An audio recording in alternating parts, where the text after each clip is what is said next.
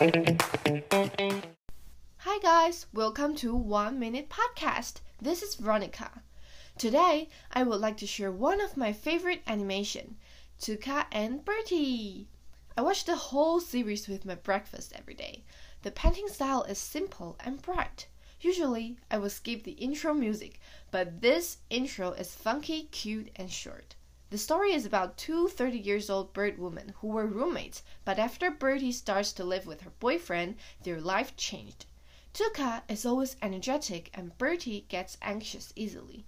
I like the settings because it shows how their opposite personalities complete each other and how their friendship changes after their next step of life.